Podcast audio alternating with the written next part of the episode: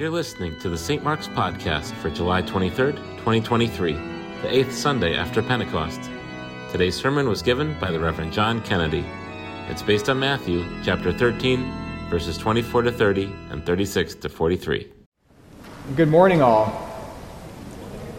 So, I relatively recently returned from my honeymoon on the island of St. John after uh, being married here just three weeks ago.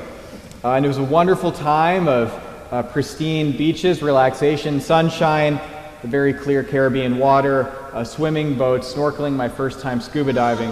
Uh, so, all that to say that, to be honest, I'm still kind of adjusting from being on island time.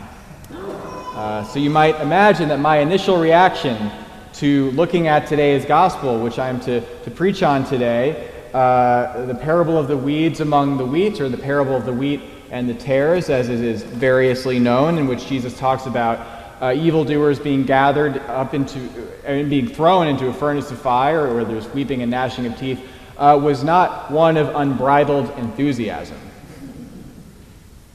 And I imagine the feeling among many or most, maybe even all of you, um, might be similar. It's the middle of the summer, after all. And uh, this is a time when many of us are slowing down, uh, relaxing, uh, trying to enjoy life a little bit more. And of course, this is not just any summer. This is a summer when there are incredible heat waves uh, hitting many parts of this country, going on for over a month now with no sign of letting up. Uh, and that's not to mention the floods and the wildfires that have been going on. Uh, as it says in today's reading from the Romans, which we actually didn't hear today because we're doing baptisms. Uh, who wants to hear about a furnace of fire and weeping and gnashing of teeth when babies are getting baptized, right? Uh, but anyway, another of the readings uh, today talks about creation groaning, and creation F- most definitely is groaning right now. Uh, so all that to say that then uh, when after speaking about the furnace of fire, Jesus says, "Let anyone with ears listen." Well, perhaps we find ourselves feeling like we rather wouldn't listen to this parable today especially uh, given the baptisms of today, a, a time for celebration and rejoicing. However, I do believe that there is actually a profound message of peace and unity uh, hidden, disguised in today's parable. For uh, in our world today, we are not only afflicted by the heat of wildfires and atmospheric temperatures, we are afflicted by the heat of social division. And Jesus' words, when we understand him, I think can help us cool down. So, how can we understand Jesus' words in this way?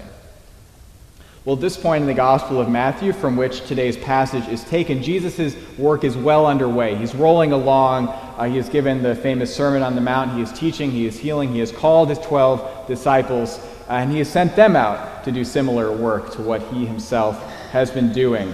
Uh, Jesus is winning adherents, he is building a movement. But now, he's begun to confront the reality that not everybody is receptive to his message and to him, uh, and that in fact he's starting to get some opponents. So today's parable of the wheat and the tares is addressed to this reality of, of unreceptiveness on the part of some and even opposition. Hearing this passage today, uh, what might, might stand out the most is Jesus' details about uh, evildoers being cast into a furnace of fire and so on. Um, but I actually don't think that is at all the heart of what Jesus is trying to communicate here. And that's because Jesus did not create the ideas, the imagery, the language of a final judgment, such as he describes here uh, when the righteous are separated from the wicked. Uh, this was a well established uh, concept uh, taken from the language, the genre of Jewish apocalypticism. Uh, that's a mouthful which uh, Jesus uh, often spoke in. Uh, this was a mindset, a worldview that saw history as being brought to a tumultuous climax followed by a good conclusion uh, through the activity or intervention of God in history. That typically involves some kind of separation of, of the righteous from the unrighteous, and metaphors for that include wheat from weeds as we get today, or sheep from goats as we get later in Matthew's gospel. Apocalyptic language is poetic and it's provocative in how it imagines these shakings up of world history. And we see it in both testaments, including, of course, today's parable from Jesus. So, in talking about uh, a separation of the righteous from the unrighteous, such as Jesus seems to be uh, doing here, he's not saying anything new, and therefore there's not really any teaching there. His audience would have been well familiar, familiarized with such concepts. Uh, I think the teaching here, rather, is that Jesus is telling his people, both then and now, uh, you know, throughout history, to not presume that we know who the good people and the bad people are, to not presume that we know who the wheat is and who the weeds are, and certainly to not try to eliminate or cast out or cancel the people uh, we deem to be wrong or impure. Because we are all too eager, aren't we, to put ourselves in the position of judge. We are all too eager to put down, to cast out, dismiss, or even destroy people we disagree with.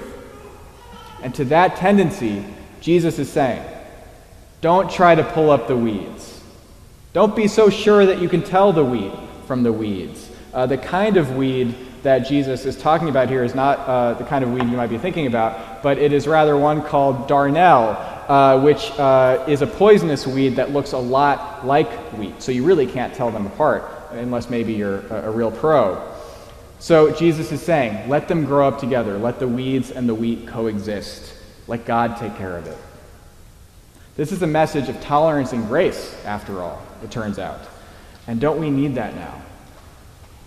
This passage has been used for a very long time, for millennia, really, to argue for religious tolerance. Uh, in fact, uh, the first, uh, what, what, might be the first written articulation of the idea of the separation of church and state back in the 1600s uh, invoke this very passage. It was written by a Baptist minister who also founded Rhode Island. Uh, trivia. But anyway, uh, but at least uh, in, in, now, in our part of the world nowadays, uh, it's not religion that people fight and argue about as much as it is politics. Uh, so many Americans have become fanatical, dogmatic, and intolerant in their politics in a way that resembles religious extremism. In a 2021 article in The Atlantic called America Without God How Politics Replaced Religion in America, the writer Shadi Hamid says that amid the decline of religiosity in America, religious belief has been channeled into political belief. That political debates have taken on the character of theological disputation. A political theorist that he quotes has called this the law of the conservation of religion a bit like the law of the conservation of energy. Uh, that in any given society, there is actually a relatively constant and fixed uh, supply, if you will, of religious conviction. Uh, what varies is how and where it is channeled. So Hamid writes that it is little wonder that a newly ascendant, relatively newly ascendant, American ideologies which have filled the vacuum left by religion are so divisive and so charged. On the left, uh, we have uh, people who have taken religious ideas, consciously or unconsciously, like original sin, atonement, ritual, and excommunication or cancellation, and repurposed them for secular ends. And on the right, we have a movement toward uh, ethno nationalism, draped in some of the trappings of organized religion, but often looking like a tent revival stripped of Christian witness, as well as a drift towards conspiracy thinking. Now, most of us, I would imagine, find us somewhere between those two extremes, uh, but even still, because of the cultural atmosphere we live and breathe in, uh, we are susceptible. I, I know I am susceptible to be led, indeed misled, by our society's addiction, fixation, and obsession with judging and condemning our neighbors. And today, as always, Jesus calls us to a different and a better way. He doesn't call us to give up our convictions. He doesn't call us to stop disagreeing. He certainly doesn't call us to give up standing up for what we believe is right. But he does, I believe, call us to give up our judging and condemning one another. Because that is not his way. That's not the way he taught. That's not the way that he lived. There are dangers in seeking to root out the people we differ with uh, very real dangers. Uh, first of all, as Jesus says in the parable, we might uproot the good with the bad. We, we, who are we to tell the good from the bad apart? Uh, another issue is that we end up reinforcing that with which we disagree or that which we oppose. Uh, the spiritual master Ram Dass, in his 1971 book, Be Here Now, wrote, and I mentioned the publication year because he talks about hippies, which were actually a relevant uh, matter at the time. Uh, he says hippies create police and police create hippies. If you're in polarity, you are creating polar opposites. You can only protest effectively when you love the person whose ideas you are opposing as much as you love yourself. And that brings us to my final point love. Right? All of this God, Jesus, life it's about love. And when we are busy judging others, there's no way we can be loving them. And if we do not have love, as St. Paul famously wrote, we have nothing. And as the great Saint Macrina said in her commentary on this very parable, if love is taken from us, how shall we be united to God? That is our only link to God. It's all we have. So today, perhaps Jesus' word to us is to judge a little less and love a little more, uh, to practice live and let live a little more, and to uh, remember that love is a much more solid foundation for justice and change than judgment. Amen.